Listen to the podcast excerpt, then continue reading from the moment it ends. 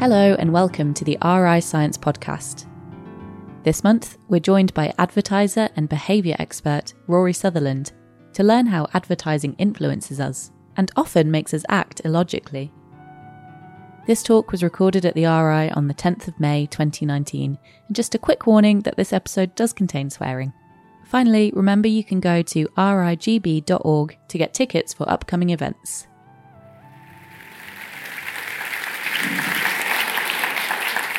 Ah, the great virtue of the physical sciences is that, and the first rule of the physical sciences is magic not allowed.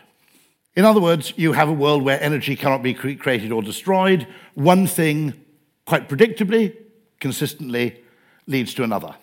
And if you're designing a Boeing 787, for example, or you're building a bridge, or you're doing anything where success is defined in physical terms, then adhering to those laws of physics very strictly is a very good thing.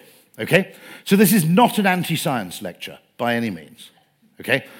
I'll be clear about this. I've been a creative person in advertising agencies for about 29 years. It's quite common for creative people from ad agencies to go into businesses and go, now, of course, the future is all about creativity. No, no, you don't need this stuff. You need more creativity. Now, I don't think that's true. You know, I don't want to think that air traffic controllers are desperately creative people, to be absolutely honest, okay?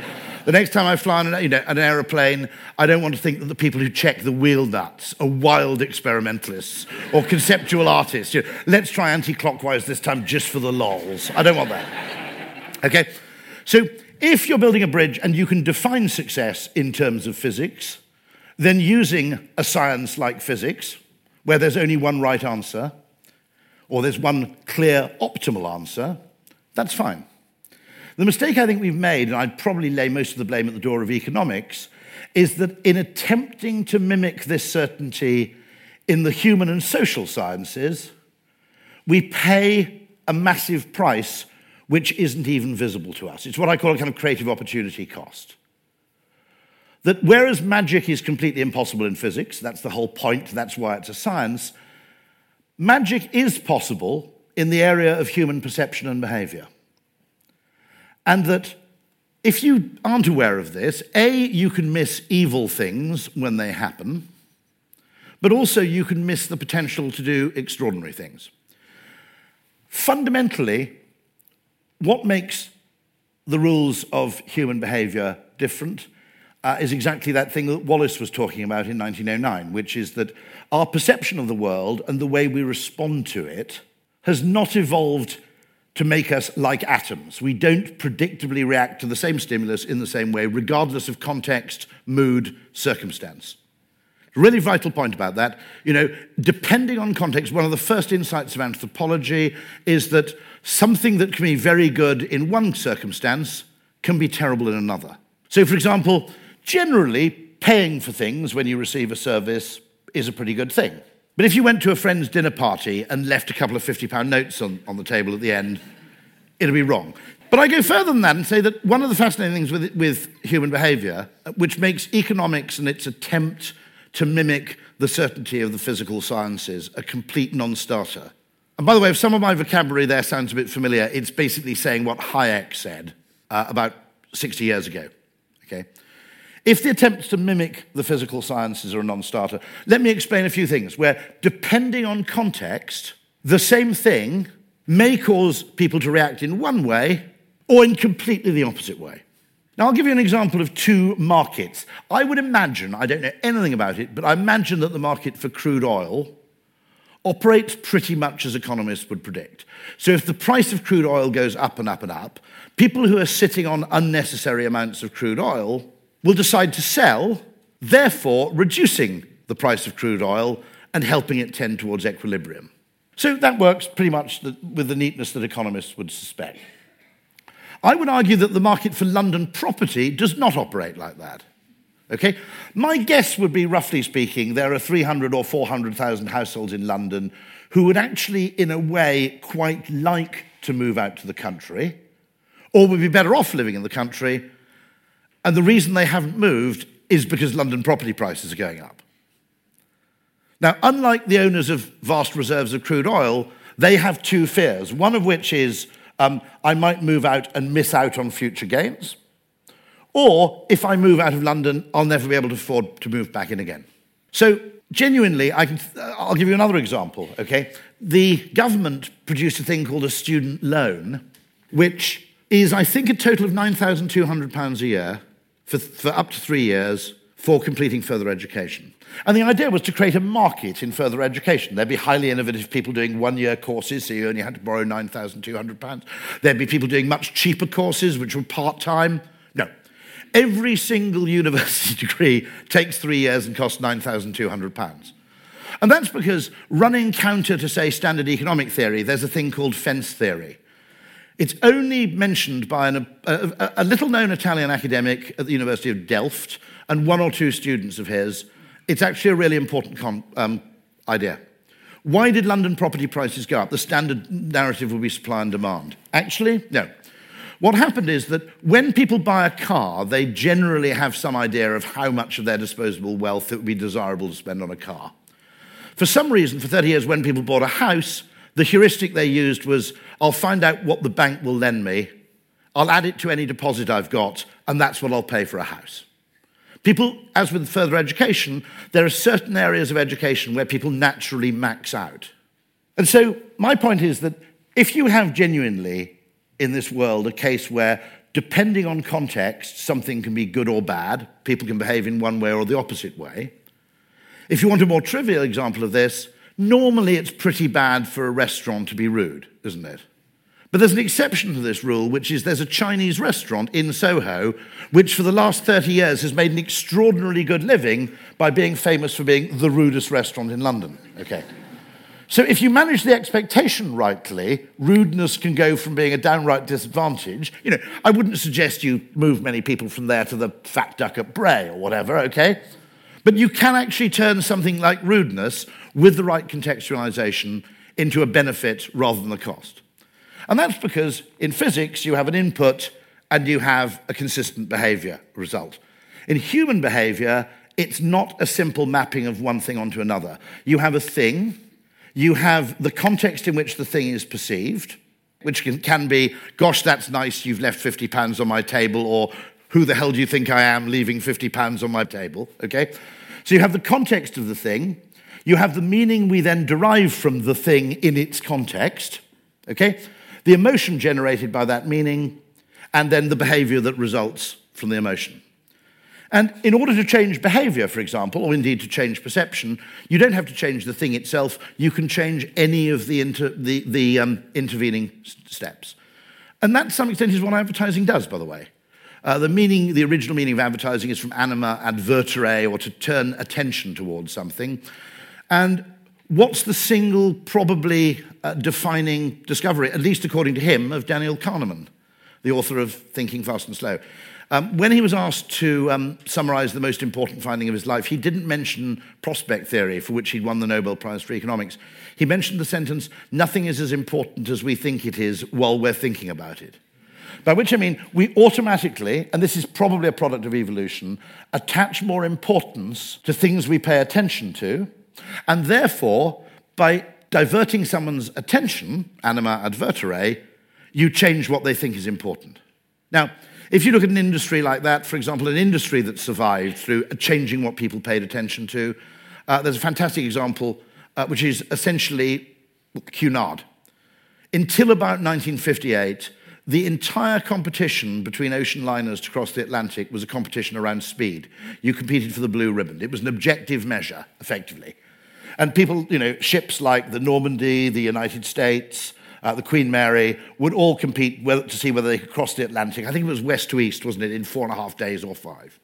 And then Boeing came along. And essentially, no one cared whether it was four and a half days or seven, because you could do it by plane in a single day. And Cunard still owned ships, and they realized what we've got to do is stop focusing people's attention on speed, because we're going to look stupid, okay? You know, an ad that said, cross the Atlantic in a miraculous four and a half days is ridiculous. What we've got to get people to focus on is the nature of the experience. In other words, what those four and a half days are like the onboard romance, the onboard glamour, etc. And so they, instead of talking about speed, they completely uh, did a volte-face and started talking about essentially the grandeur of the ship. The net result, by the way, was that more or less Cunard invented the world's cruise ship industry. as a necessary reaction to this. So the point I'm making is that economics is entirely based on a no magic model. The idea that the only way you can essentially improve the world is to make a thing objectively better in some measurable way or make the price lower. Now, my argument is that's an incredibly creatively limiting approach to improving the world. And I would argue in many ways that actually one of the reasons why we're kind of a bit unhappy in the UK is that most of the decisions are taken by people like lawyers and economists without even consulting anybody else. I'll give you a little example of magic, okay, and a little example of non magic. Non magic is the new London Bridge station.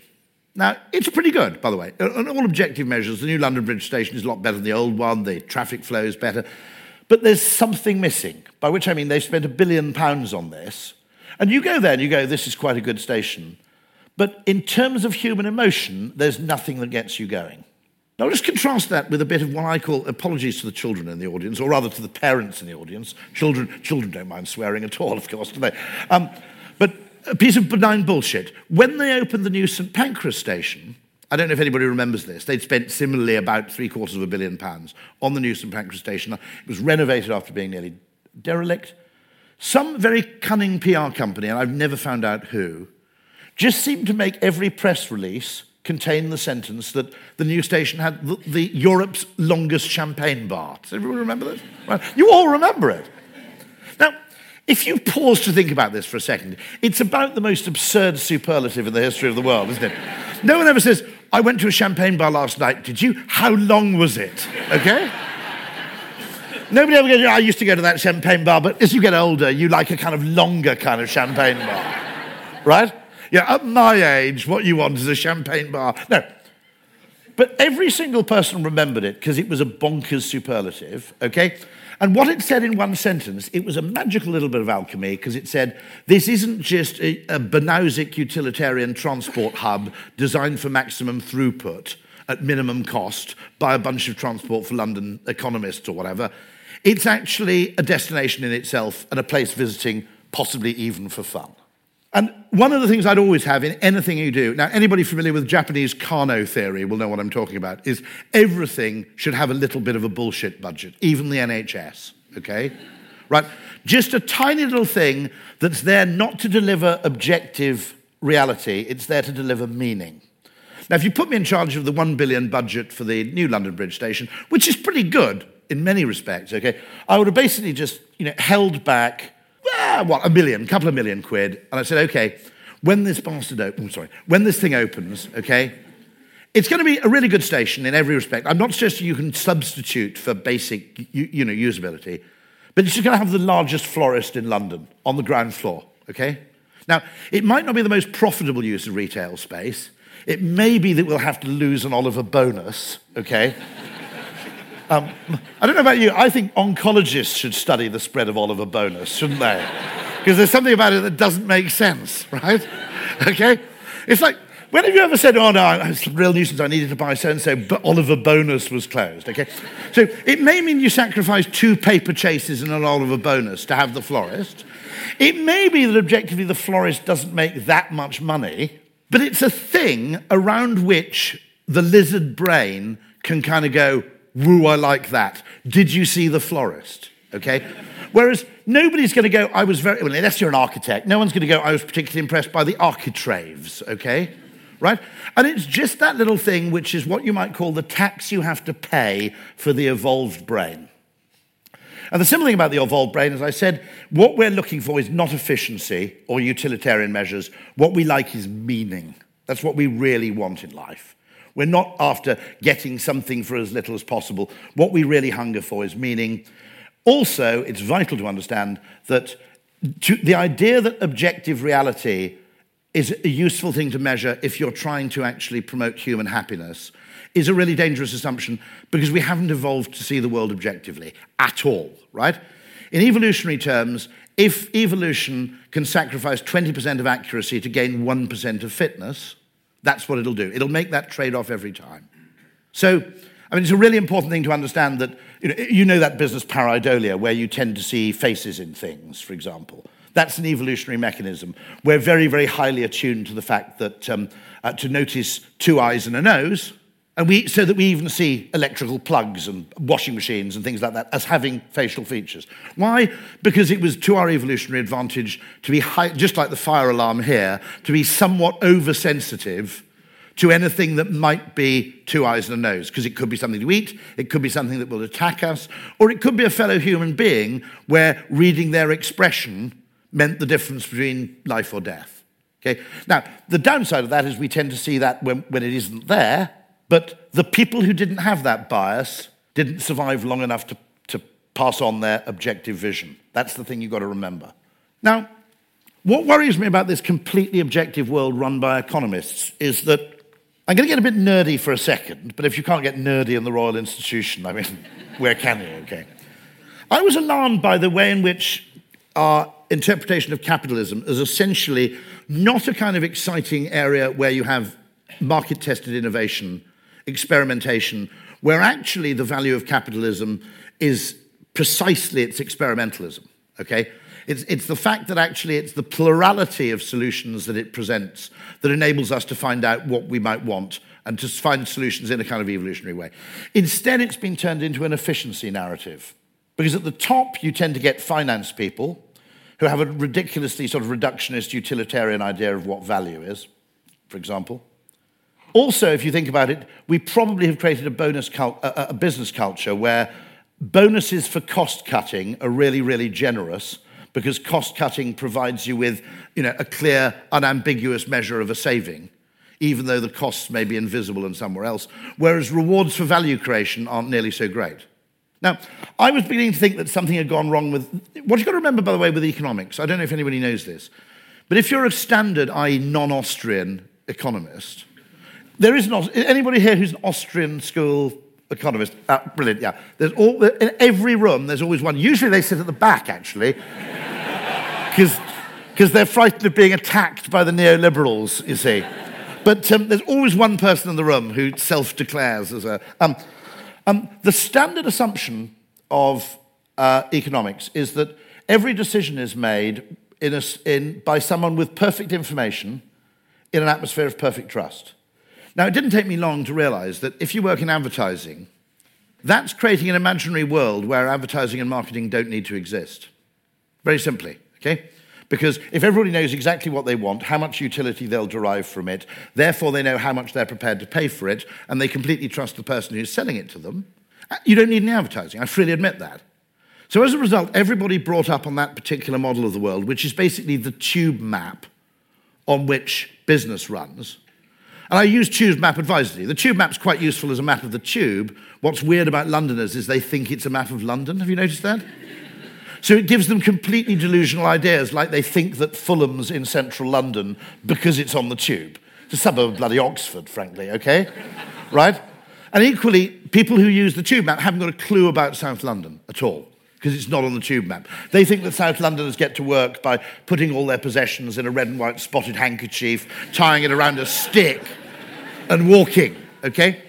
So, economics, when it becomes the tube map of business decision making, in other words, the go to, um, uh, it's actually not a map technically, is it? It's a schematic diagram, but it's the go to schematic that everybody uses.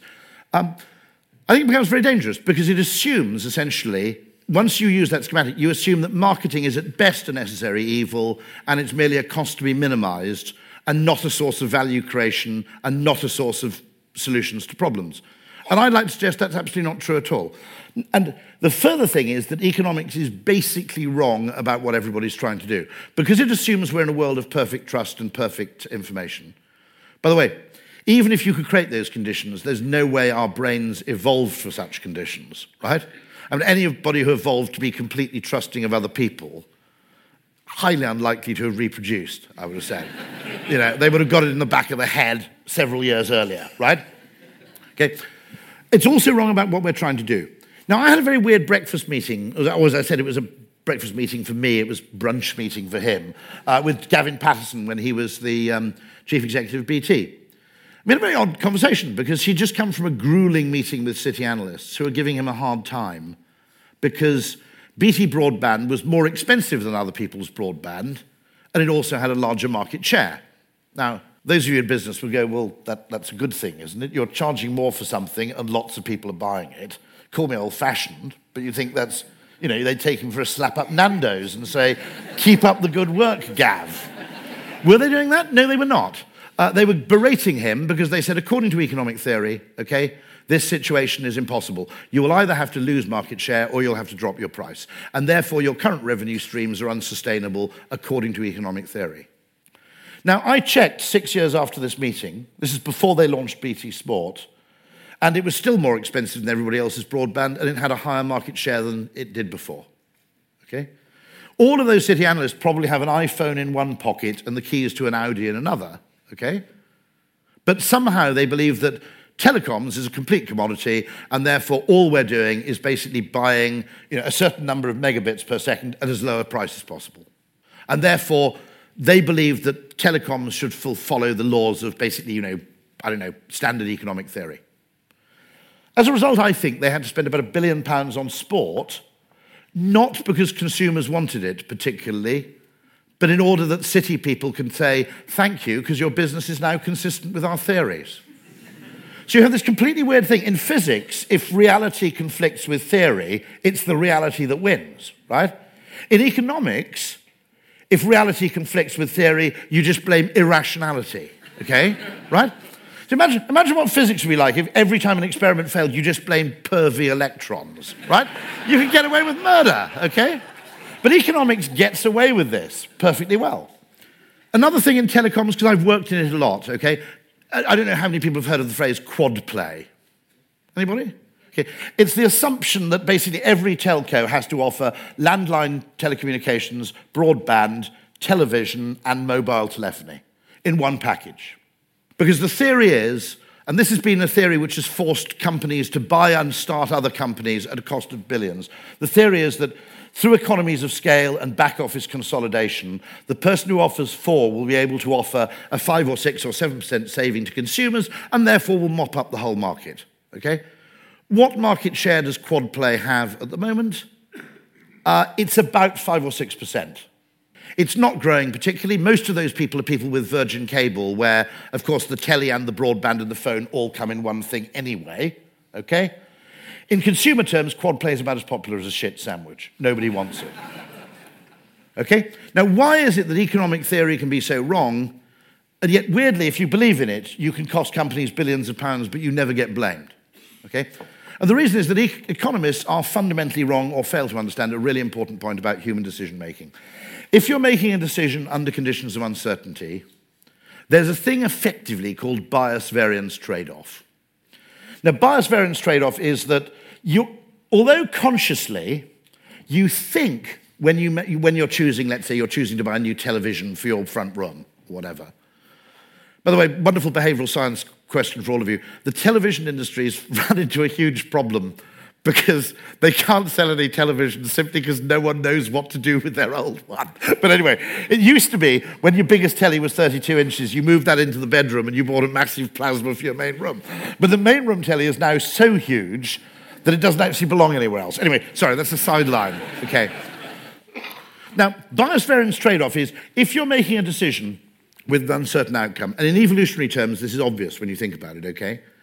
you have to ask two questions. One of them is, what, what, sorry, the first question is, what's the average outcome likely to be? In other words, you know, if I perform this decision lots and lots of times, on average, how well off would I be? Okay, one question if you like. But you've got to ask a secondary one, which is, what's the worst that can happen?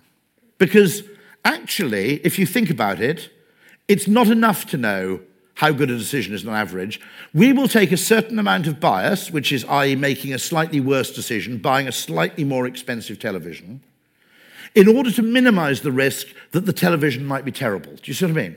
Okay? If you think about it, if you were thinking of climbing a tree to get some nice cherries, and there were some reasonable cherries at 10 feet up the tree, and 50 feet up the tree, there were fantastic cherries, at some point you go, 99 times out of 100, I'm going to really enjoy those cherries that are high up. And so, on average, they're the best cherries because they're 50% better, and I've got a 99% chance of surviving to eat them. So, as a one shot decision, that's a rational thing to do. But anybody who is calibrated like that would rapidly end up dead. Okay? You have to go, actually, unless I'm starving to death, it's not worth taking a risk of catastrophe. And so we're calibrated to look at two things. We're calibrated, if you like, to make a trade off between um, uh, high average, high variance, and low average, low variance. I've got a napkin somewhere drawn by Nassim Taleb over dinner once, with one of the most surreal conversations ever, which is um, the point we made is that McDonald's is the most popular restaurant in the world, not because it's very, very good, but because it's incredibly good at not being terrible. Okay? right? And it's a fair point, isn't it? Okay? Actually, in terms of risk of getting the shits, you're better off at the Golden Arches than you are at the Fat Duck at Bray. Okay? Fair? Actually, the risk of being significantly disappointed is probably higher too. So, McDonald's is a low average, low variance restaurant, which a lot of the time is exactly what people want. When you buy a TV, I would argue, what you're doing is you're paying $150 extra for the Samsung name, not because you think the Samsung TV is better on average, but because um, what you actually think uh, is that uh, it's about $150 more than the TV, which on average would be the same. But the Samsung TV, given their reputational skin in the game, is less likely to be awful. And if you think about it, when you look at a cheaper unbranded option, you don't consciously run through that variance question. In fact, the word variance probably doesn't enter your head. What you do is you feel mild fear, okay? Now, over evolutionary time, here's a really simple bit of maths, okay? Simplest bit of maths ever. This is to do with ergodicity. Has anybody come across this concept? Ole Peters, London Mathematical Laboratory. Go and have a look at what he's doing. He argues that economics has made a foundational error from which it's never recovered, in that it assumes that expected utility is something that's ergodic, by which I mean that each gain or, or loss in utility is independent of another one. Okay? And so what it does, it assumes, uh, again, I'm going to get nerdy for a bit, it assumes that ensemble probability is the same as time series probability. Now, just to give an example, okay, if you have 100 people taking a bet, you put $100 in the middle of the table uh, and you take a bet once, okay, where if you get heads, you get $50, and if you get tails, you lose 40% of what you got on the table, which at that point is $100, so you get 60. Overall, 100 people all taking that bet, averaged out, will end up 5% richer. Okay? Half of them will get 150, half of them will get 60. Add those together, it's a, I think it's a 5% gain, isn't it? And the mistake economics assumes is that therefore, one person taking that bet 100 times in a row would end up um, uh, essentially 5% richer each time on average, and therefore would end up very, very rich. No, uh, if you take that bet a lot of times in a row, you mostly end up skint. Okay? Now, the difference is really hard to see. I can only explain it by exaggerating it insanely, which is to say that if I offered a thousand people a million pounds to play Russian roulette once, some of them would take me up on it, okay? If I offered anybody a billion pounds to play Russian roulette a thousand times in a row, nobody would, okay? And it's fascinating to me as a marketer to discover actually how many times models, mathematicized models of the world, seem to assume that 1 times 10 is the same as 10 times 1. Now, of course, in maths it is. But when you add time into it, an individual identity, the ergodicity breaks down. This is my attack on high speed 2, by the way. High speed 1, if you live in East Kent, okay, saves a lot of people in East Kent an hour a day, 200 times a year. If you live in Canterbury, that's basically 200 hours a year, one person saving, okay? Problem with high speed 2, it's not really like that. People don't commute from Manchester to London. And if they do, they don't really need a train, they need an estate agent. Okay? right? Okay? Now, if you think about it, high speed 2 might be saving a large amount of time, but it's more like saving 200 people one hour a year. Okay?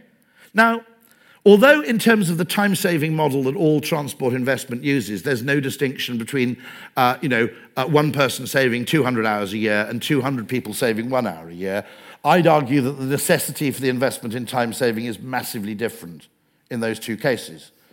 And yet, no mathematical model really spots it. I think that's why Amazon Prime exists, by the way, which is that uh, if you think about it, 10 people don't mind paying £4 for delivery once a month but one person isn't going to pay four pounds for delivery 10 times a month. So if you're an economist, you don't really distinguish. You say delivery has a certain amount of utility, and if you get things delivered a lot, you pay it a lot, and if you don't, you don't. What, what funny Bezos realized when he was already a billionaire, and he, you know, so he was already a billionaire when he launched Amazon Prime, and he obviously thought that actually paying $4 eight times a month, even when you're worth a billion dollars, just kind of sucks. Okay? So this is really important because if you look at things as being interdependent and life as being non-ergodic, 2 times 2 times 2 times 2 times 2 times 2 is a bigger number than 1 times 3 times 1 times 3 times 1 times 3. So in a lot of cases, it pays anything to what you might call reduce the variance. Some people believe this is the beginnings of the origins of human cooperation.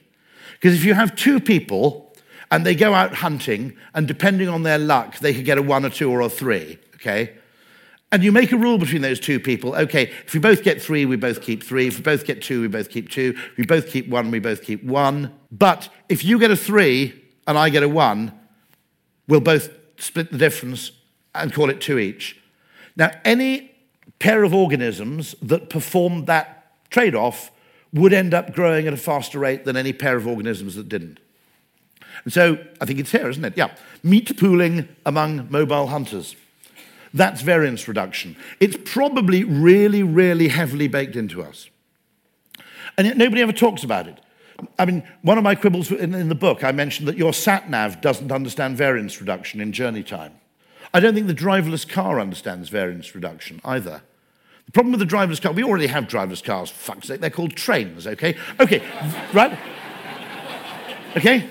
There is one driver, but the cost of the one driver split among 400 passengers is hardly going to break the bloody bank, is it, right?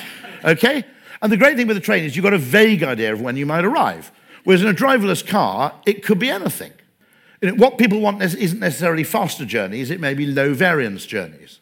And so uh, your sat nav doesn't understand this. I could never understand it why I ignored my sat nav when I went to catch a plane at Gatwick.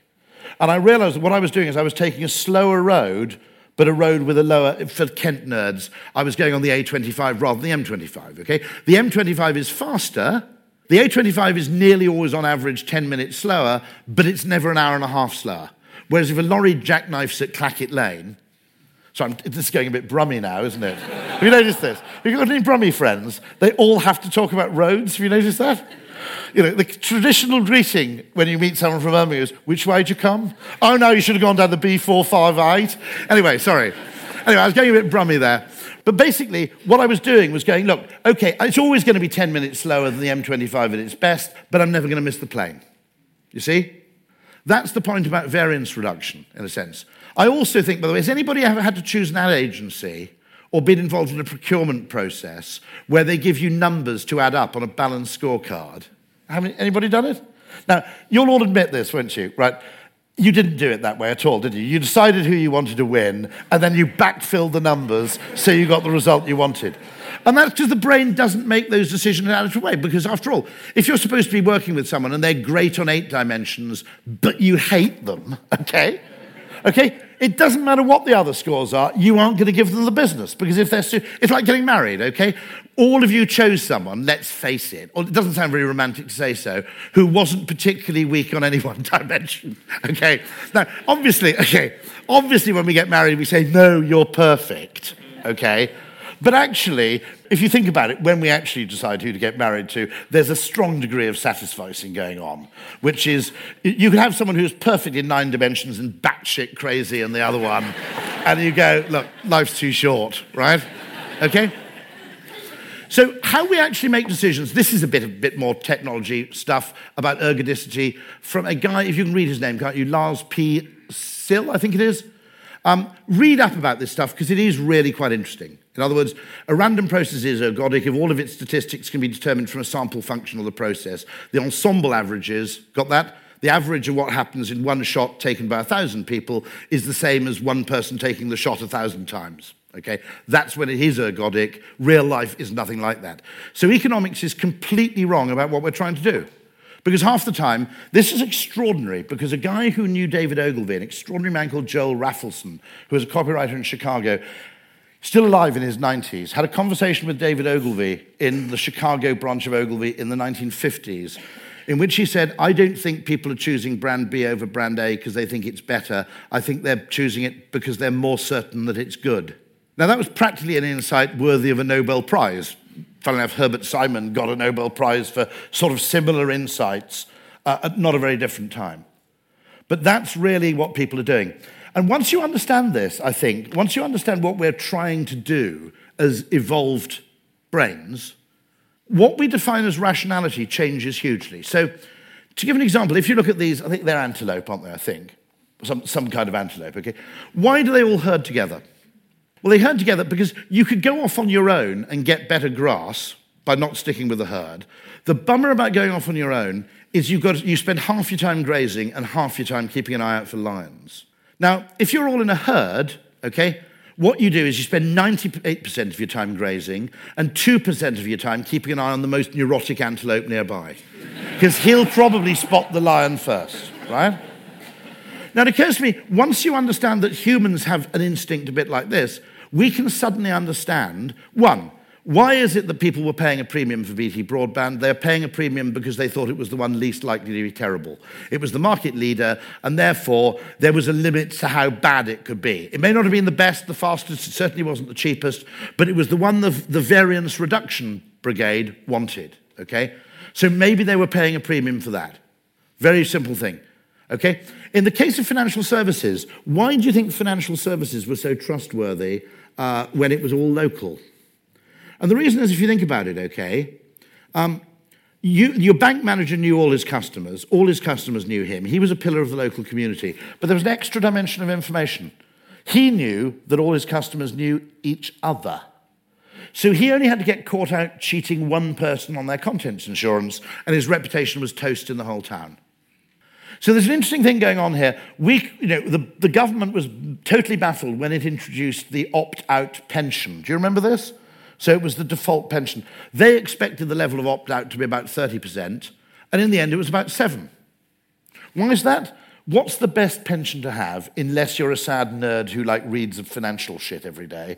The best pension to have is the same one as all the people you work with in the office. That's, that's the pension I want, okay? I want the same pension as the people in the finance department. Because if they put the charges up by 3%, I'll never notice. But some sado in the finance department will, and I'll get to hear about it. Okay? So, antelope intelligence, which is apparently irrational if you're trying to eat, eat the best grass you can, suddenly makes sense when you understand the second order informational complexity of what's going on. And actually, I think that is the way we should sell financial services. We should sell them at an employer level because the level of trust is much higher. If you think about it, there's a huge asymmetry in financial services where it is quite easy to cheat individual customers. It's called banking, technically. um, and and therefore, if you have a degree of consolidation or solidarity, an informational interconnection between your customers, that's how you make banks trustworthy. That's how you design a financial system for trust. And so, anyway, I'll be quick. As I mentioned, McDonald's is you know, popular not because it's the best restaurant in the world, it's because it's a low variance restaurant. Your kids will always eat it, you won't get ripped off, uh, the food will always be reasonably palatable, and you won't get ill you know, that's the kind of thing which instinctively we want a lot of time. You wouldn't take someone there on a date. That's what Nando's is for, obviously. But, um, but nonetheless, much of the time, it's what you want to do.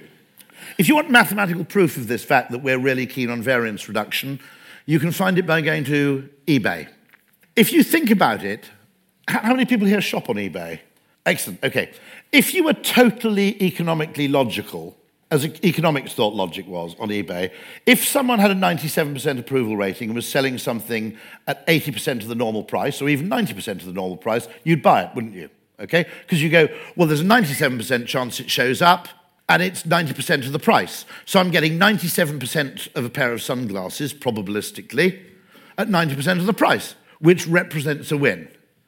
I've asked people, nobody on eBay behaves like this at all, do they? Okay? If someone's got 96 or 95%, they can't sell at any price at all. Once you're down below sort of 97, 96, 95, what you can sell at drops from kind of 100% of the price of 100% reliable sellers, and it basically falls off a cliff at around the 96% point. So that suggests that we are heavily influenced by the small risk of a no show rather than just looking at it as a kind of ensemble average of what's going to happen. I think, you know, I, I, I, you, can, you can actually plot that. It's very interesting, by the way. Also, it's very interesting to look at the unconscious intelligence people manifest on eBay, which is obviously people who have a high rating are trusted more the more transactions they've engaged in. I had an Uber rating of 4.9, because you know you're rated as a passenger, not just as a driver. And the driver said, it's best there is. I said, well, no, it's not. Sure, I mean, four, five is the best there is. No, no, no, we don't trust people with a five. well, now, what 4.9 means is you've taken about 60 journeys and you've been a bit of a wanker once, okay? right? Whereas five could mean either you're a total asshole who's had to open a new account under a false name, or you've only taken one journey in the past. So 4.9, because it indicates actually frequency of sampling, not just average, is more heavily valued by your Uber driver than five.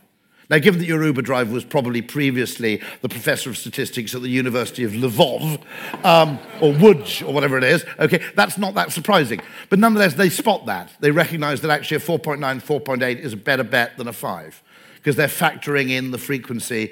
Um, it's kind of Bayesian, I guess, or something? I don't know. Okay, so my contention is that's why brands charge a premium. It's because of the promise of low variance. You buy a Samsung television, you, no brand can guarantee that their TV is always going to be the best. Okay? We're not capable of doing that. No company is capable of doing that. What a brand can guarantee is that given the amount of money we've invested in our reputation, you can be reasonably confident it's going to be somewhere between good and very good, and you'd prefer that to taking the risk of your TV being somewhere between brilliant and a crock of shite. Okay? So that's what I mean about prepare premium for dependability. And there are all these funny signs, if you think about it, that have always appeared in businesses. Long time horizons are indicative of trustworthiness. In game theory, if you think about it, repeat games tend to lead to mutually beneficial positive sum outcomes. One off short term games, it pays to defect and to cheat. Companies have for years, and sons or and daughters or whatever, okay? That says, actually, I'm not just running a business to make a quick buck for a couple of years, I'm actually creating a business in posterity for my own children. And we infer that that business is trustworthy because it has long time horizons. It's why we trust a kebab shop more than the kebab van. Kebab shops invested up front in some fixed costs, right? If he poisons a couple of people, it's got to cost him money to leave. The van can just drive to the next town and start all over again, right? Fortnum and Mason since 1707, okay? You're less likely to sell a piece of, you know, if you spent 200 and something years, 300 years, isn't it? 312 years building up a reputation for top quality scran, uh, you're not going to suddenly blow that to make a quick profit in one quarter. And so a lot of those little manifest things that companies do, um, banks, right? Why do, you, why do you have these insanely elaborate bank buildings? Because it says if we were planning to skip town, we wouldn't have spent all this money on marble and oak.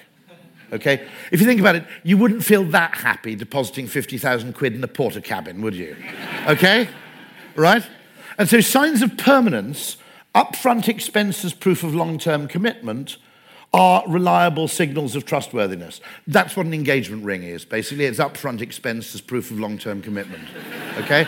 Have you noticed that however rich the guy is, an engagement ring, when you pay for it, has got to hurt? Okay? Right? There's no, there's no ceiling there, is it? If it doesn't hurt, it doesn't count. And the point is, it's a reliable sign that you're heavily invested in the long term prospects for the relationship, because if you just wanted a one night stand, there are probably cheaper alternatives. Okay? Right? So that, you know, if you think that's a very fascinating thing, by the way, about the psychology of this, why women particularly like being bought jewelry and flowers by men, which is precisely because men aren't remotely interested in jewelry and flowers, okay? so if you buy your wife a really expensive ring or a massive vase of flowers, you've spent some money on something that she will like, but which basically gives you very little. Whereas if you buy your wife a drone or a quad bike for Christmas, there's a strong suspicion of self interest. Do you see what I mean? The great thing about jewelry and flowers, there's no suspicion that you've just, you were just in it for yourself. Yeah. Right. Mass advertising. We're, we're trying to make advertising more and more efficient, but a message, a promise made in public simultaneously to a large audience is more trustworthy than a promise made one person at a time. Because in that audience, my wife's actually a vicar, and you're actually trained what to do if someone says, but he's already married, okay? Because it's always possible. If you promise something in front of 100 people, if one person dissents, everybody knows. If you promise one person at a time, which is called digital advertising, targeted digital advertising, the level of trustworthiness isn't the same. Okay? If you place an ad in, as a friend of mine says, if you place an ad in a woodworking publication, a lot of people reading it don't know anything about woodworking, but some of the readers know a hell of a lot. And if the ad's a blatant lie, they'll ring up the person and they'll ring up the publication and complain. If you make promises one at a time, you can engage in picking off the suckers while avoiding the experts. That's the great thing about an indiscriminate audience. A promise really matters if you make it in public. The other thing to remember is there is a massive, a flower is basically a weed with an advertising budget. Nature has a colossal advertising budget because lots of cases in nature, you have to signal something in advance of the person discovering it for real. Flowers are basically saying, if I didn't have any nectar, okay, it wouldn't be worth me investing in all these petals because you'd only visit me once. So hummingbirds go to the plants with the biggest petals because the investment in petals is actually a proxy for investment in nectar. There is false advertising in flowers. Orchids are complete lying bastards. Okay? but that's why they're rare. It only works at the beginning of the season and then the insects wise up. Okay? So that, that, that's weirdly why insects are rare, is because they're so, such deceitful little bastards. Um, ladybirds, by the way, you would think, wouldn't you, if you spend most of your life on a bloody leaf, that you'd be green, right?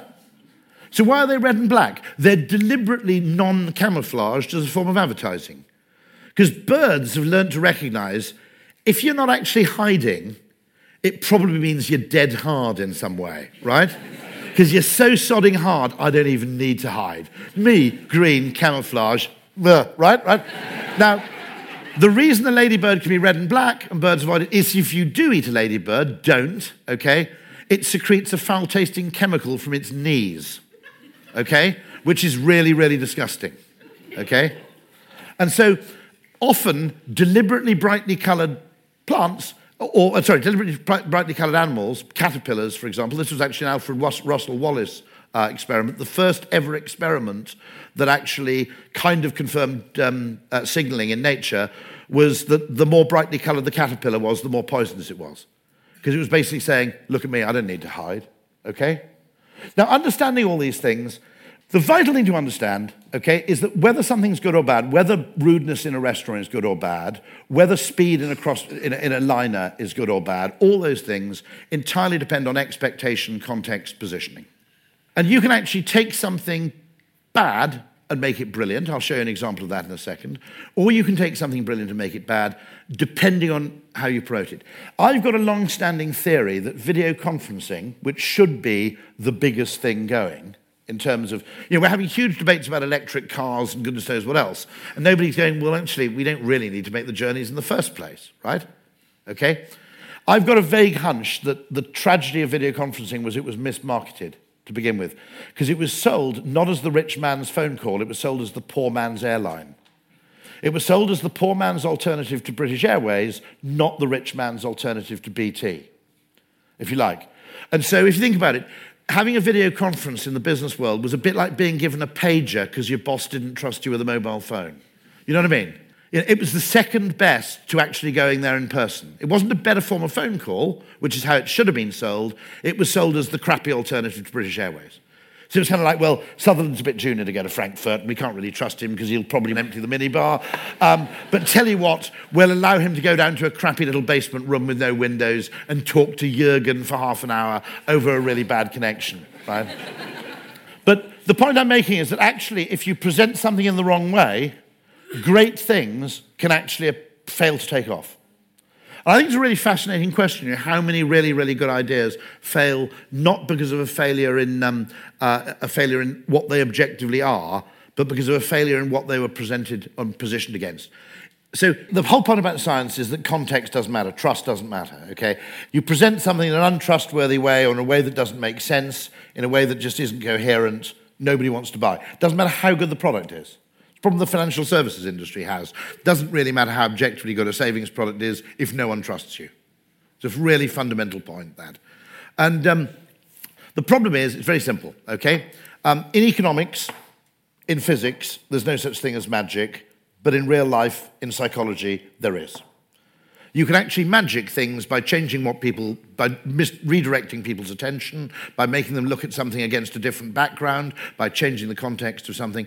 But what economics has done, unfortunately, is in physics you have the second law of thermodynamics. You know, heat, energy cannot be created or destroyed.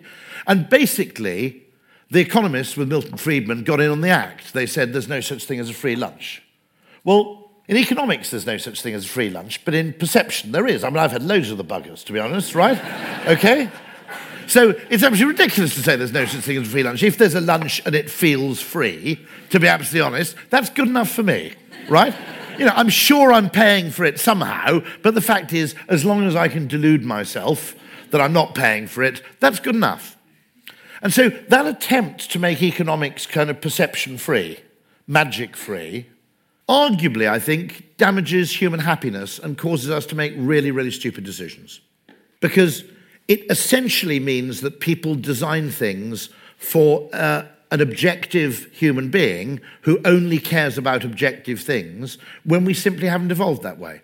Mean, one of the dumbest things, literally, okay, where marketers and economists would differ, would be every year the government spends 40 billion pounds as tax rebates for pension contributions. And I said, Well, why do you actually do that? They said, It's an incentive. So I said, Your way of incentivizing a 25 year old kid to put £200 a month into a pension is to tell them that in 40 years' time they'll get a lot more than they expect. They said, Yeah. So I said, let me get this straight. I said, Have you ever walked past a branch of Carphone Warehouse and there's a thing in the window that says, Buy this now and we'll give you something great in the year 2056? Because I haven't seen that. Okay, everybody knows in marketing, if you want to sell an intangible product, you have a tangible benefit that's available from day one. That's how you sell long term intangible products. Unless you're the government, when you're advised by economists. Now, literally, okay, what if you got people to sign up for a pension of £200 a month uh, at the age of 28 and it automatically went up in line with their salary and they got a free iPad? Okay, that would be more motivating, be more persuasive. It would cost half a billion pounds a year, not 40. So I'm just saying that's a third of the NHS. Now, you could make a moral case for it, saying, well, there's no reason why we should penalise people for saving up for their retirement. Although, when you think about it, retirement is a very interesting conceptual thing, isn't it? Have you noticed that if you don't do anything at the beginning of your life, it's called unemployment and it's really, really bad? But if you do fuck all at the end of, at the end of your life, it's called retirement and it's fine? Has anybody figured that one out? You know? So, weirdly, essentially, uh, what the pension is. It is, it is its unemployment benefit without the stigma, basically. You can still be working, you're perfectly fit and well, but you've just chosen to wear ridiculous clothes and play golf all day. And obviously, it's the government's duty to support your lifestyle choice. Okay?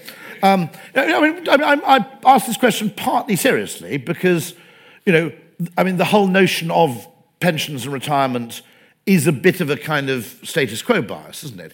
You might argue that actually, since most jobs don't involve grueling physical toil, then actually what we should be spending the money on is actually uh, incapacity insurance, critical illness cover, that sort of thing, not, not actually the right to do nothing when we're perfectly well. French train drivers still retire at 52, I think, is that right? Now, if you think about it, if you're a steam train driver in 1930 crossing the median temperatures of 45 degrees with a ruddy great boiler in front of you, you probably wanted to retire at 52. Now they basically sit in a cab and press a graphic equalizer thing to move the train, and they still retire at 52. This seems a bit weird. But what I'm saying is that 40 billion pounds, that is basically the weirdest thing about a lot of this stuff when you look at it, is this is a wonderful example, by the way, of uh, where the government gets it wrong. Um, there used to be a thing called an ISA, well, there still is, uh, where you had a £3,000 limit for how much you could put in every year. I went to the Bank of England and I said, for some utter idiotic reason, you increased the limit to 20, is that right? As a result, it completely lost its incentive power to normal people, right?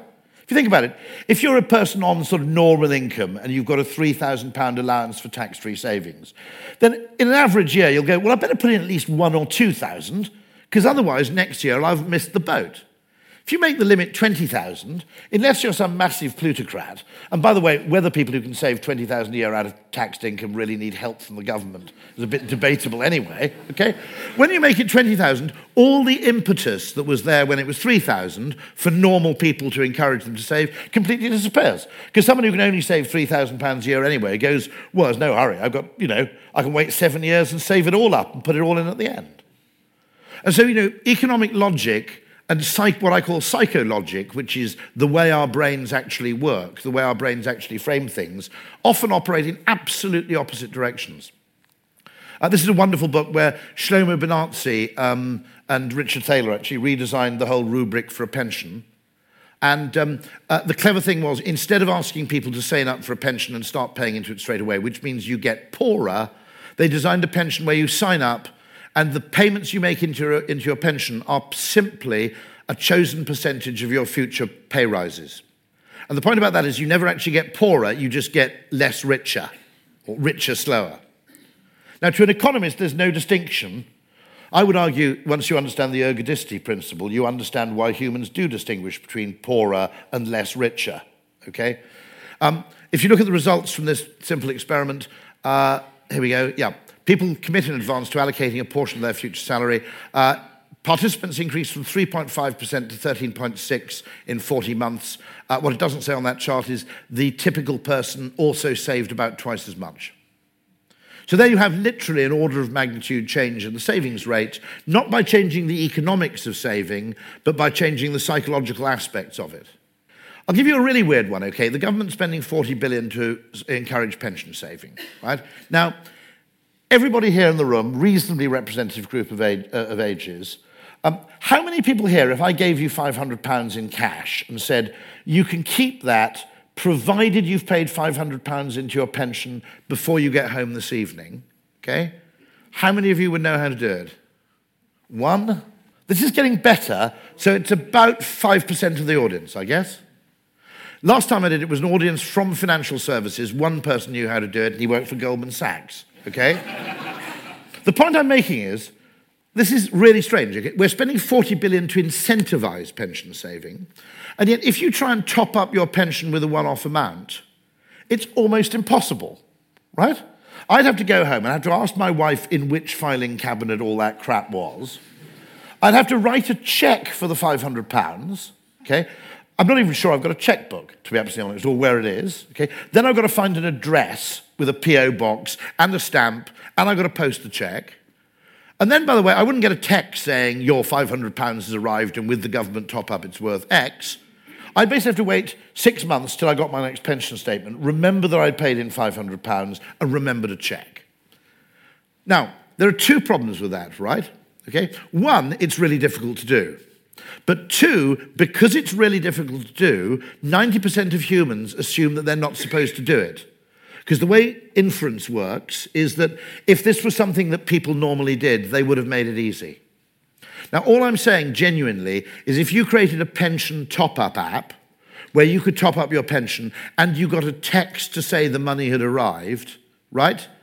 That app would cost about the same, would have about the same effect on pensions contributions increase as the classically economic incentive of paying all the tax rebates in. Okay? I mean, it really is that crazy, okay? You're basically you're pushing 40 billion as an incentive to get people to do something which in reality is unbelievably difficult to do. Now, I'll give you another example of this. Nobody, for some reason, if you go to economists, essentially they define the problem in economic terms. If you go to engineers, they define the problem in engineering terms. I tried to suggest a perfectly good solution where I said you could get about 20 to 30% of the benefits of high speed 2. You could get them in three months and it would cost a quarter of a million pounds. Now, I still defy anybody to dispute my basic logic. And it goes as follows, okay? Every time I go to Manchester, I buy an advance ticket to Manchester, because if you don't, it costs a million quid, okay? right? If you're a bit savvy, you do it two months in advance, and you, get, you, you then get a first class um, advance. And then WPP says, well, according to our Gradgrindian travel policy, you're not allowed. And you go, swivel, it only costs 30 quid, right? Okay?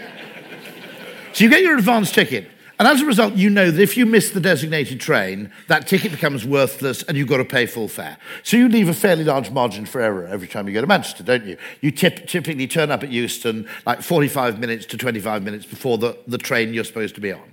Now, I simply said, look, you could create a simple app which just says it's called I'm at Euston already, okay? And you basically go, when you arrive at the station 45 minutes early, you go, I'm at Euston now.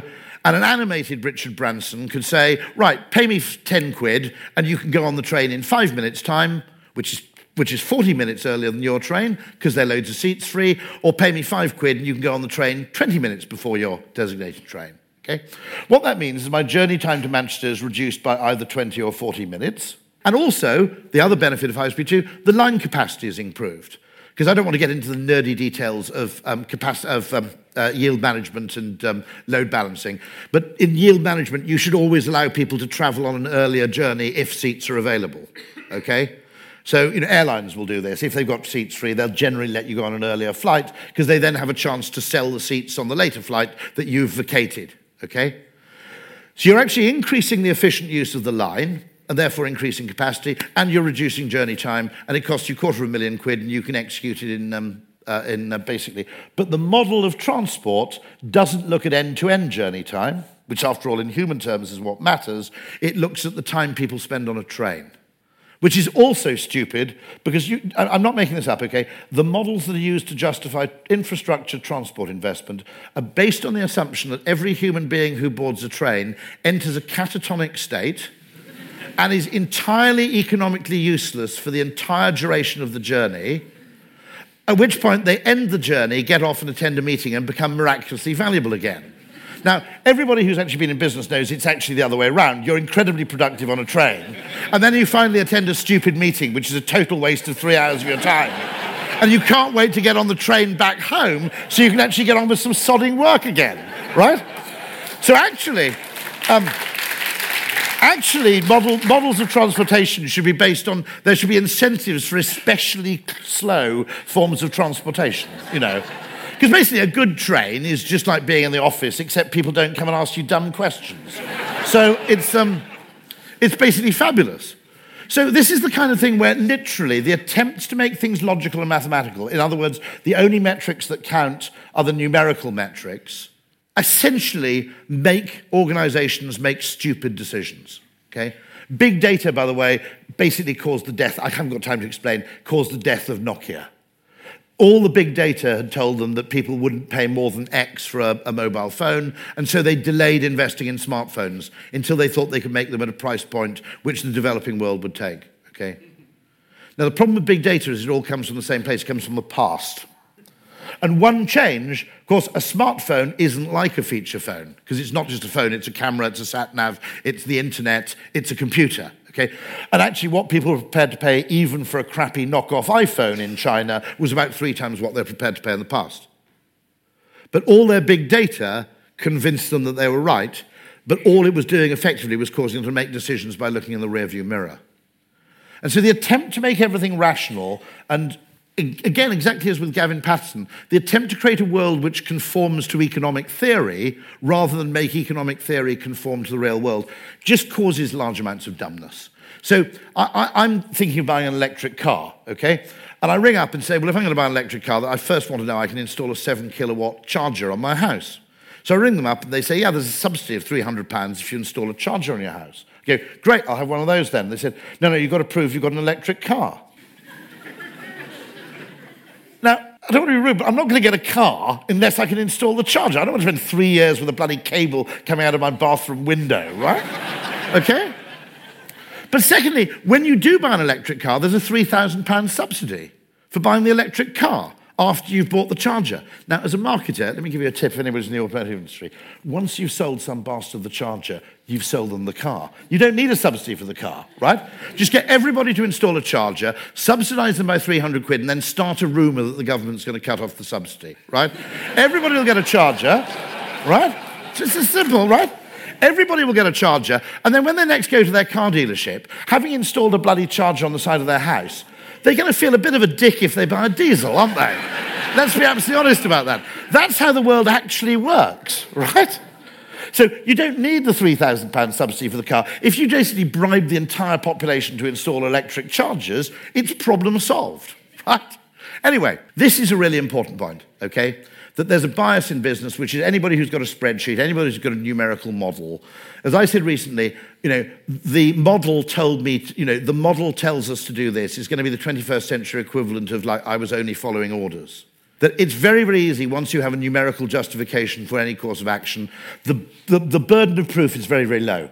If you say the product's not selling, so we're going to drop the price, the burden of proof is negligible. If you say the product's not selling very well, so we're going to actually uh, repackage it, rename it, and um, put the price up, now you're in massive argument territory.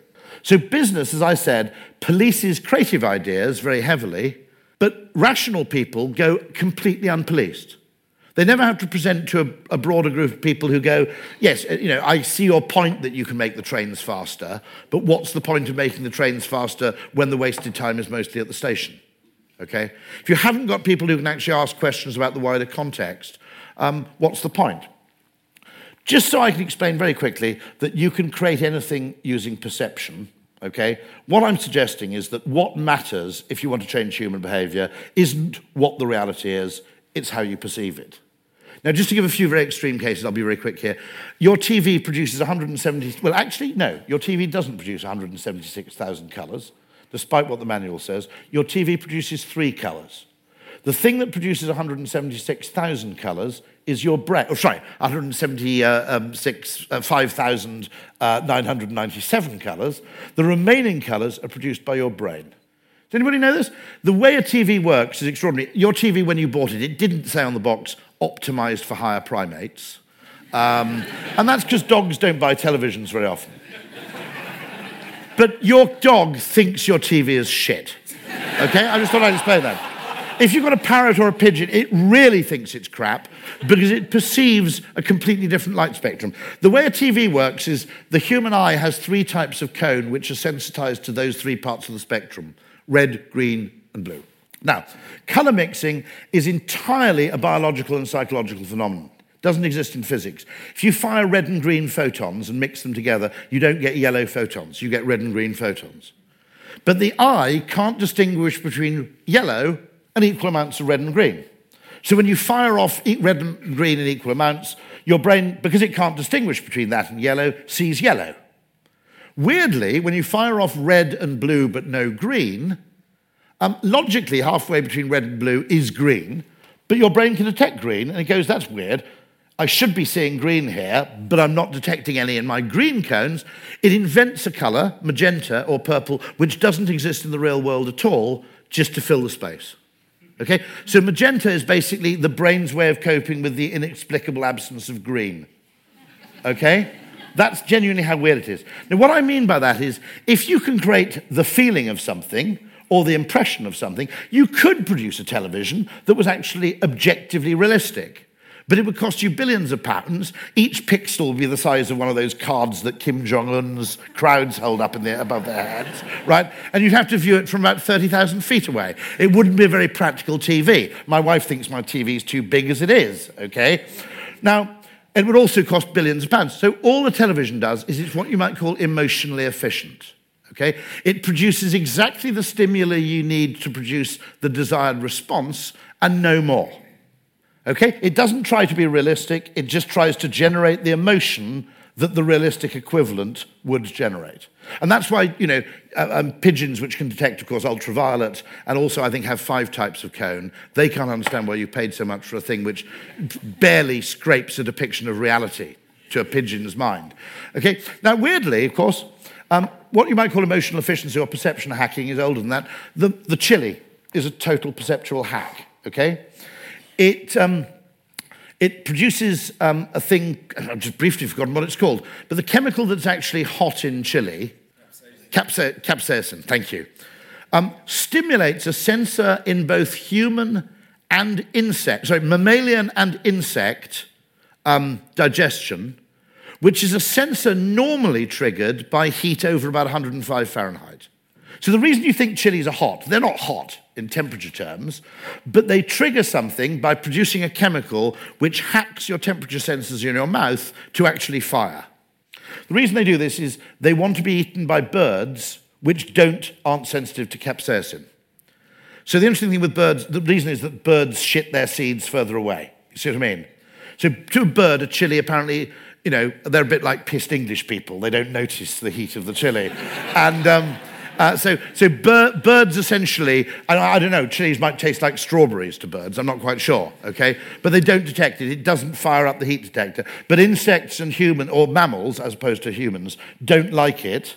And so it's a brilliant mechanism. Now, you know, the plant doesn't bother to actually produce temperatures of 105 Fahrenheit. That'd be really difficult for a plant to do. All it has to do is produce the sensation. And I think this idea of emotional efficiency is just really interesting. Okay? You don't have to make reality better. You've just got to produce the emotion that a better reality would generate. Got that? Start at the end of the process with the emotion you want, work forwards. Now, this is my favorite case of kind of um, emotional efficiency, or what you might call alchemy, I've ever come across. You know that business where your plane lands, and about a mile from the, the airport terminal, you hear the engines wind down, and everybody looks at each other and goes, oh shit, it's going to be a bus. right? Okay? And I, have had that reaction for literally like 15, 20 years. Oh, God, they've shortchanged us for that bastard bus. Okay? And the interesting thing was, one day I land about a year or two ago at Gatwick, and the pilot says something. This is a piece of literally emotional alchemy, okay? It's true, and it totally changes how I think about something. He says, now, I've got bad news and good news. The bad news is I won't be able to get you an air bridge because there's a plane blocking the gate. But the good news is the bus will take you all the way to passport control so you won't have far to walk with your bags. And we all looked at each other and went, hold on, that's like always true, isn't it? But we'd never thought of it like that. We hadn't seen the bus as a, we'd seen the bus as an inconvenience, not as a conveyance. Now, next time you're on a plane and there's a bus, say really loudly to your companion, okay? If you're on your own, probably keep quiet, it'd be weird, okay? But, you know, say to your companion, actually, I'm quite glad there's a bus because it'll drive us all the way to the passport place so we don't have to walk past 27 Toblerone stands in order to get out of the airport, okay? And you've just synthesized happiness in everybody around you.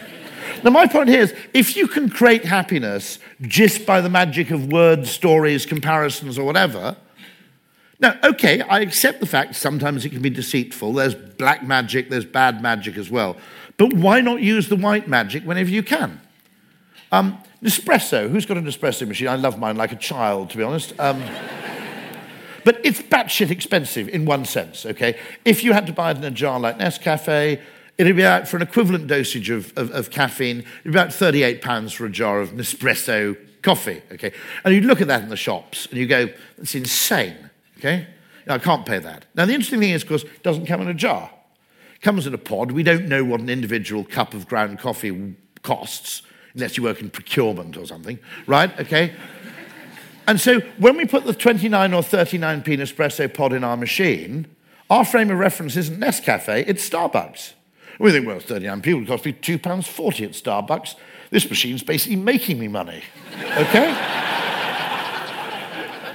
right? Now, my view is actually, I'll give you a tip on this basis, okay? All of you feel really guilty buying really, really expensive tea every now and then. Is that fair? You like buying really expensive tea, but you go, shit, you know, the PG Tips like 1p a bag, and I'm paying like 30p. This is crazy, okay? Problem solved, okay? Feeling guilty about it? Real easy. If you make that batshit expensive tea with tap water, it's still cheaper than bottled water. You don't feel guilty buying a bottle of Evian, so what are you feeling guilty buying the tea for? You know, at least there's something in it, for God's sake, right? Okay? You know, I did this for my father, really interesting. He wouldn't get Sky, okay? Refused to. I offered to pay for it. No, he said £17 a month for the family pack or whatever it was, you know. Um, and I said, well, look, you know, it's only £17 a month for the Sharks and Nazis pack or whatever, okay? So why don't you know? And I'll pay for it. He's talking about, you know, who basically, if he's got two hours of Nazi megastructures of a Saturday night, he's happy, right? Okay? Wouldn't do it.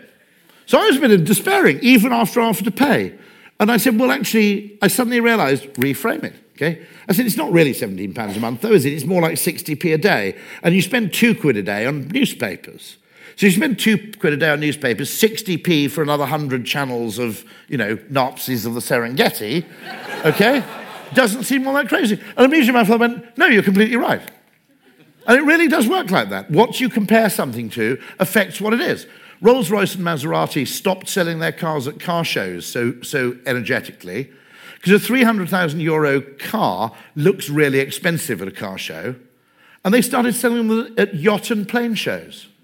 Because if you've been looking at Lear, if you've been looking at Learjets all afternoon, a 300,000 euro car is basically an impulse buy, okay?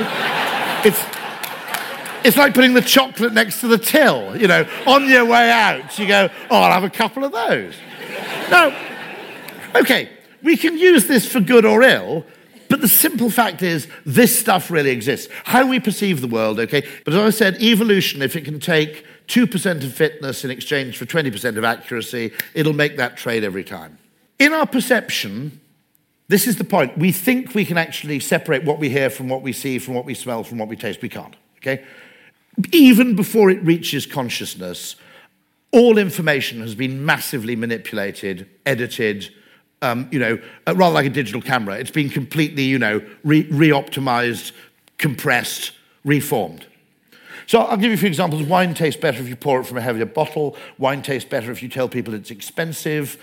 Um, chocolate, Cadbury's were bombarded with complaints when they changed the shape of their chocolate because rounder things taste sweeter.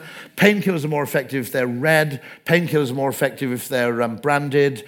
Um, painkillers are more effective if they're expensive too. I'm the only person in Britain who complains you can't get expensive aspirin anymore. Okay? Because it doesn't work. Okay? I haven't got a 69p headache, I've got a £3.50 headache, sake, right? Okay? Right?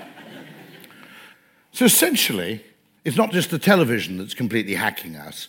You know, the question is of emotional efficiency, I think, becomes really important. You know, uh, the Greeks weirdly understood it. There isn't a single straight line in the Parthenon.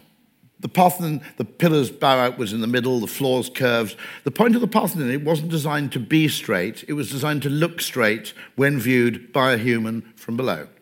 And the fact that we need to design things for human perception and psychology rather than designing things for their objective qualities seems to be a fundamental flaw in economics, which only cares about the things that you can kind of quantify.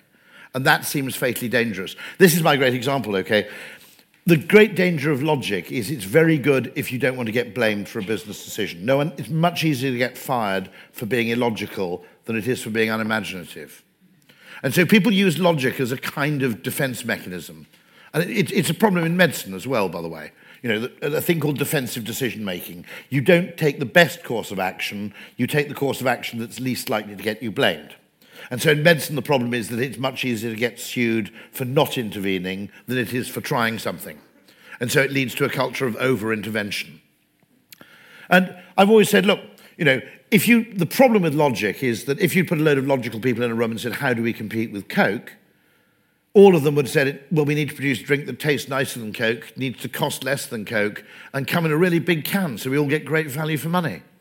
It's very hard to disagree with that until you come to reality, which is the most successful attempt to compete with Coke in 50 years. It's that. Comes in a tiny can, costs a fortune, and tastes disgusting. Okay? right? Now, I think you can explain it using psychologic, a bit like the McGurk effect. I think the way to explain it is if you pretend something has psychotropic or psychoactive or medicinal powers, it has to taste weird. So, some drinks you want to taste as nice as possible. But there are other drinks where you don't. Sanatogen, which was a thing called, a, anyone remember it? A tonic wine. I'm not sure what a tonic wine was. I think it was actually for people who were alcoholic but wanted to pretend they were ill instead. Um, but I'm not quite sure. But the last ingredient they added was a deliberate chemical not to taste very nice because they said no one will believe this is medicinal if it's too delicious. Diet Coke is deliberately made more bitter than ordinary Coke because if you don't make it a bit more bitter, no one believes it's a diet drink. So I think once you understand psychologic, you realize that depending on the context in which you sell a drink, tastes great or tastes terrible, either of them could be the right thing to do. And that's one of the vital things. In a complex system, unlike the kind of model that economics has in the world, which is a magic free mechanistic model, small things can have huge effects. And the other interesting thing is the opposite of a good idea can be another good idea. Mean, it fascinates me how many really interesting business ideas are probably the result of psychology rather than anything else. Dyson is one of the weirdest because if you'd come to me before Dyson existed, you know, I'll be honest with you and said, I'm thinking of launching a 550 pound vacuum cleaner, you know, we all would have said, look, it's a bloody distressed purchase, mate. You only buy a vacuum cleaner when your old one breaks. Now, I met a vacuum cleaner designer who said that actually um, there's a wonderful illusion going on because when your vacuum cleaner is dying for the last two to three months of its life, it's not doing a very good job okay? Because the pores are clogged in the bag and the motor's slowly losing power, which means over those two to three months, a surprising amount of detritus builds up in your carpet. And eventually the thing goes bang, and you go out and buy a Dyson, which, wait for it, is transparent. Okay? And the first time you use it, you see an immense volume of shit being sucked into the canister. And actually, what seems to be a testament to the efficacy of your new vacuum cleaner may merely be a testament to the crappiness of your old one. but the fascinating thing with Dyson, you could have had all that engineering, right? Okay, all that brilliance. If you'd made it beige and opaque, nobody would have bought them, would they?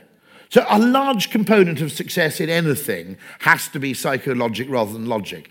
I'm also interested in things we do, which is we think we do things for the high minded reason, when in reality we often do something for an entirely different reason. A joke thing, which is the reason you have a dishwasher. If I asked you, why do you have a dishwasher? Everybody goes to clean my plates and forks and knives, okay? Now, that is one function of a dishwasher. The main value of a dishwasher, really, though, if you're being honest, is that it gives you a place to put dirty plates out of sight. Okay? That's the frustration when your dishwasher breaks down. It's not actually that you have to do the washing up, it's the fact that you have to look at it. Okay?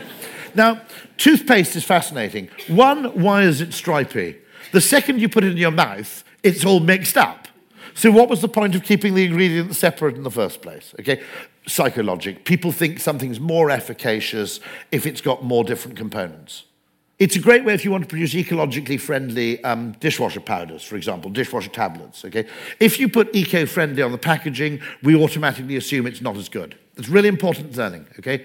So not only do we assume it's not as good, we A, use too much of it to compensate, but we are less impressed with the cleaning results, not because they're worse, but because we assume they're going to be worse. This kind of McGurk stuff goes on all over the time, okay?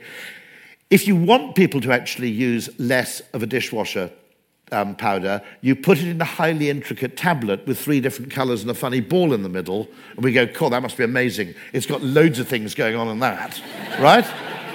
stripy toothpaste.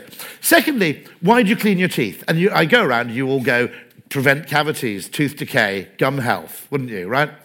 Actually, when you think about it, okay? No. You really clean your teeth because you're frightened of bad breath. The other stuff's just a post rationalization. Okay? If you think about it, okay, when would you clean your teeth first thing in the morning? Yeah. Do you clean your teeth before a date? Yup. Do you clean your teeth after a meal? No. Okay? If you don't believe me, why is 98% of toothpaste flavored with mint? It's got nothing to do with dental health at all. So, quite often, I think what's going on, I think this has important implications for how we get environmentally sustainable behavior, is there are things we can do for one reason, but which have a secondary benefit. And I think there's a mistake in an awful lot of campaigning for, say, environmental behavior, which is it demands altruistic sacrifice. Now, if you think about it, Unilever and P&G and those cleaning brands probably did, before antibiotics, they probably did as much as anybody else in that 70 or 80 years to improve human health and extend the lifespan by just encouraging better levels of hygiene, okay? But they didn't sell it entirely on an altruistic uh, pro-social benefit. The ads did not say, wash with Pears soap and help prevent a cholera outbreak.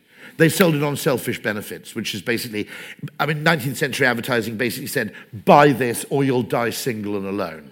That was basically, you know, very Darwinian, um, very Darwinian advertising. But if you think about it, what you did is you had soap that had a detergent component, which did the important job, but it was also scented, which meant you liked using it and thought you'd be more attractive through doing it. That's what we need to do with an awful lot of technology. So I'll end now very quickly, except to give you just a few more advanced examples of magic you can perform. When I was at university, you had a very simple system where your room in the first year, nearly everybody had an average, equal, fairly crappy room. For your second year, you're out of college. For your third year, you're back in again. For your second year, you had a lottery. And if you're at the top of the lottery in the, in the second year, you're at the bottom in the third year. If you're at the bottom, you're at the top. And if you're in the middle, you're in the middle. Now, I noticed a very interesting thing, which is no matter where people fell on the lottery position, they were always happy with it. okay? Everybody told themselves a story, which is, you know, I'm in the middle both years, which is great, because what you don't want is a crappy room for a whole year.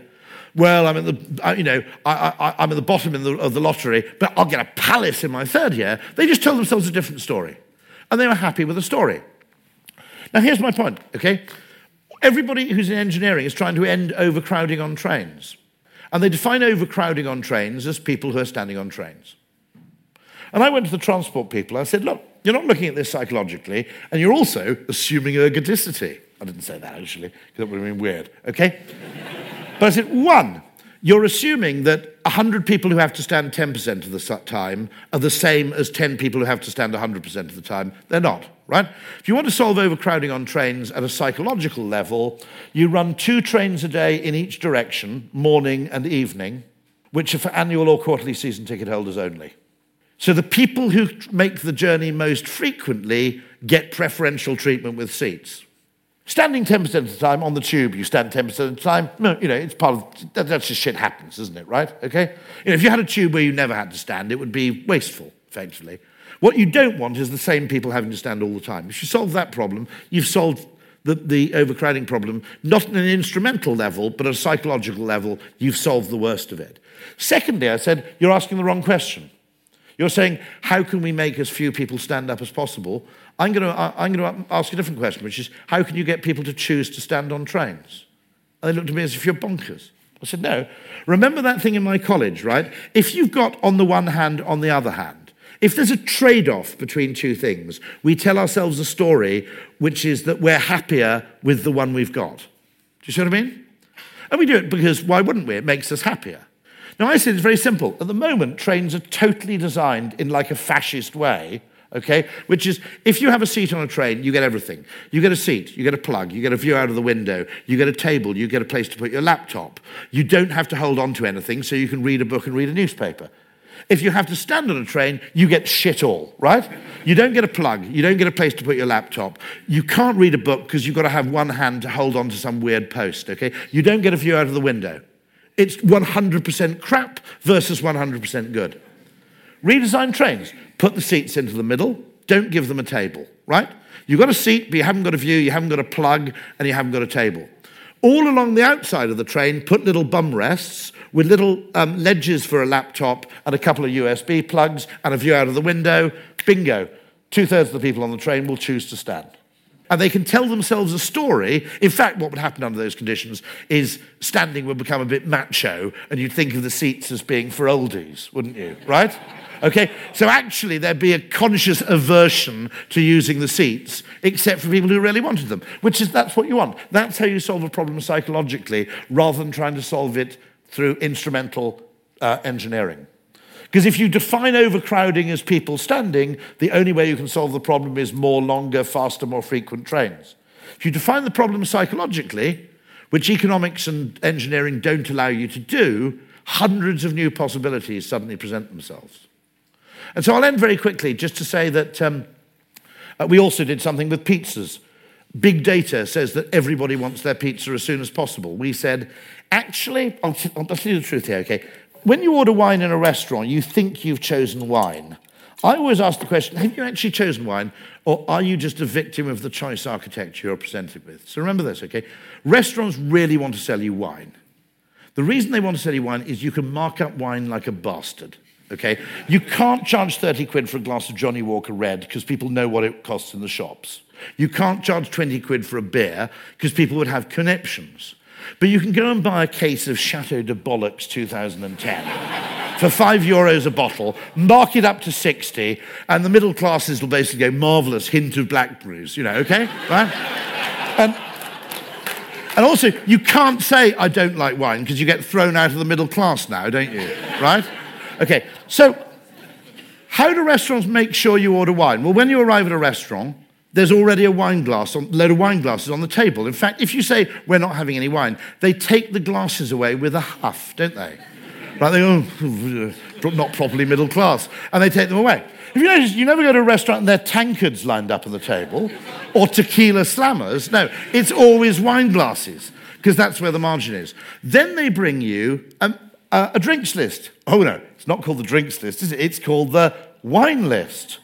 And the choice architecture of the wine list is you basically got six pages of a totally stupid range of different kinds of red and white wine, which are mostly indistinguishable from each other, okay? And then there's that crappy back page for the perverts and deviants who want to drink something that's actually produced through the skills of distillation or brewing in a consistent industrial manner rather than by having peasants trample on some rotting grapes, okay? Right? And then there's the final bloody uh, the final sort of um, uh, brilliant, brilliant touch when you think about it. They only bring one wine list. And they bring it to the person at the end of the table. Now, think about it, right? There's only one drink you can actually share out. So when you've only got one wine list, the person with the wine list, there is only one thing. Well, there are two things they can do. They could say, right tequila slammers all round, but generally that's not a sophisticated thing to do. So what they do is they turn to the rest of the table and they go, red or white. And at that point, it's game over for the gin drinkers, game over for the beer drinkers. You're having this for the rest of the evening, whether you like it or not, okay? My point is that actually, we are hugely influenced in the choices we make simply by the way choices are presented to us. And with pizza delivery, I said, I said, when 96% of people ask for their pizza as soon as possible, there are two possible interpretations. One, that's genuinely what people want, that the only people who order pizza are in a screaming hurry. Or two, there's something wrong with your choice architecture. We look at it, the website says the default is ASAP. The mobile phone app, the default is ASAP, ordering time. When you ring up, no one says, is 8.25 okay or would you like it sooner? They don't even ask you. They assume you want it as soon as possible. We said, look, if you could get people to wait a bit longer, okay, only 20, 30, 40, 50% of people to accept 30 minutes, 40 minutes, 50 minutes, you could actually put three deliveries on one bike. So instead of needing to deliver pizza back to base, deliver pizza back to base, etc., you could basically, within a 15, 20 minute window, you could, you know, Eastern Basingstoke would have three orders, and Western Basingstoke would have three orders, and one bike could deliver all three before returning back home. So you'd literally double the efficiency of delivery. Now, point I made is that let's just try it. Because if, you, if you're obsessed with big data, your model would say, this is all about speed, because everybody wants it as soon as possible. On the other hand, change the environment or the frame of reference. We pushed the default out to as far as an hour. We tried expressing the time as time of day rather than duration, which makes it different if you think about it. A lot of people prefer sooner rather than later, but might prefer 8.45 to 8.30. Two things happened. You could push it out to an hour. There was no loss in sales. The weirdest thing of all, customer satisfaction went up 50%. I don't really know why, to be honest. Okay? It may be that actually, as soon as possible means you're always on tenterhooks wondering when the thing's going to arrive. Whereas actually knowing it's coming at 9.30 means you can relax, have a bath or something. I don't know. Okay? Genuinely. It may be that actually you can't be on time when you've been requested as soon as possible. Whereas if you say 8.30 and you turn up at 8.30, they go, shit, that was pretty good. We need to find out more.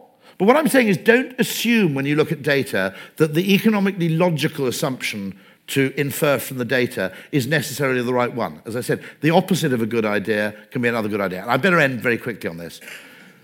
Bees have a very sensible approach. They spend 80% of their energy following the waggle dance. That's making the most of what they already know. But they also spend 20% of journeys, it varies depending on the species of bee, ignore the waggle dance. People found this baffling. You know, why wouldn't you maximize your efficiency of pollen collection? There's always a trade off between making the most of what you know and investing in finding out what you're wrong about. And the 20%, they modeled it as a complex system. If you don't have the random bees, which are kind of the R&D function of the hive, it gets trapped in a local maximum and you starve to death. Because one day, all the pollen, or the, rather the nectar you know about, some cows break in, they eat all the flowers, you're doomed because you don't know where to go next. And businesses need to understand the same thing. There's a trade off between optimizing what you already know and can do and investing in the future by actually finding out and continually testing what you might be wrong about. And I think what's happened to business is people have had this narrative of business as being about pure efficiency. And bees, over 20 million years of evolution, have quite rightly decided no, it isn't about purely about optimizing short term efficiency. There's a trade off between two different things which need to have two different metrics. And I'll end on that very quickly, except go on, I'll show you one more thing. Okay?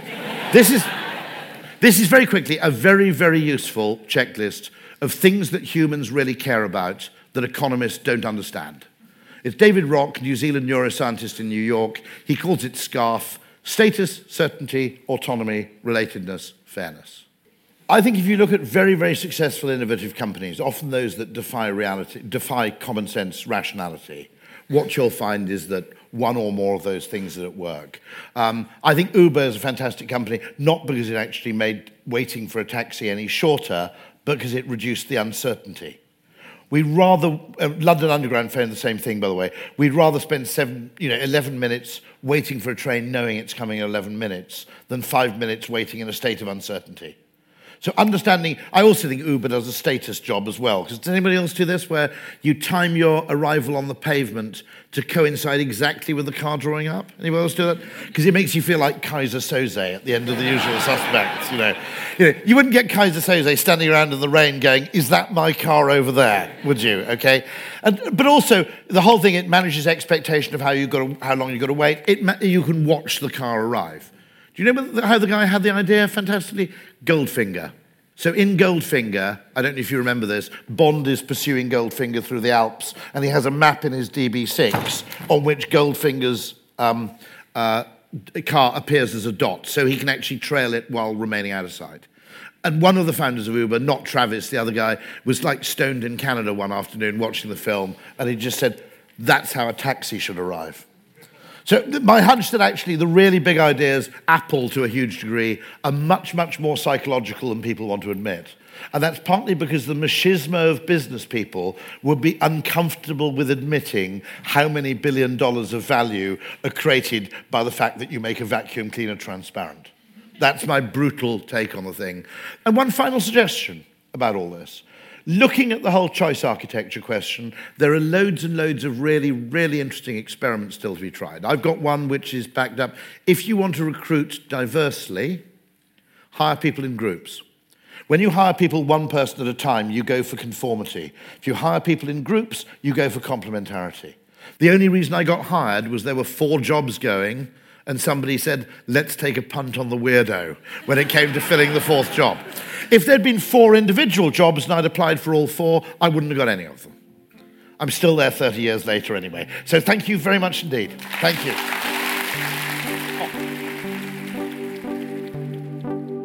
That's it for this month. Thanks for listening. Drop us a comment on iTunes or SoundCloud to let us know what you think. And if you liked this episode, you can support the RI on Patreon for as little as $1 a month. And don't forget to head to rigb.org to see what talks we have coming up next.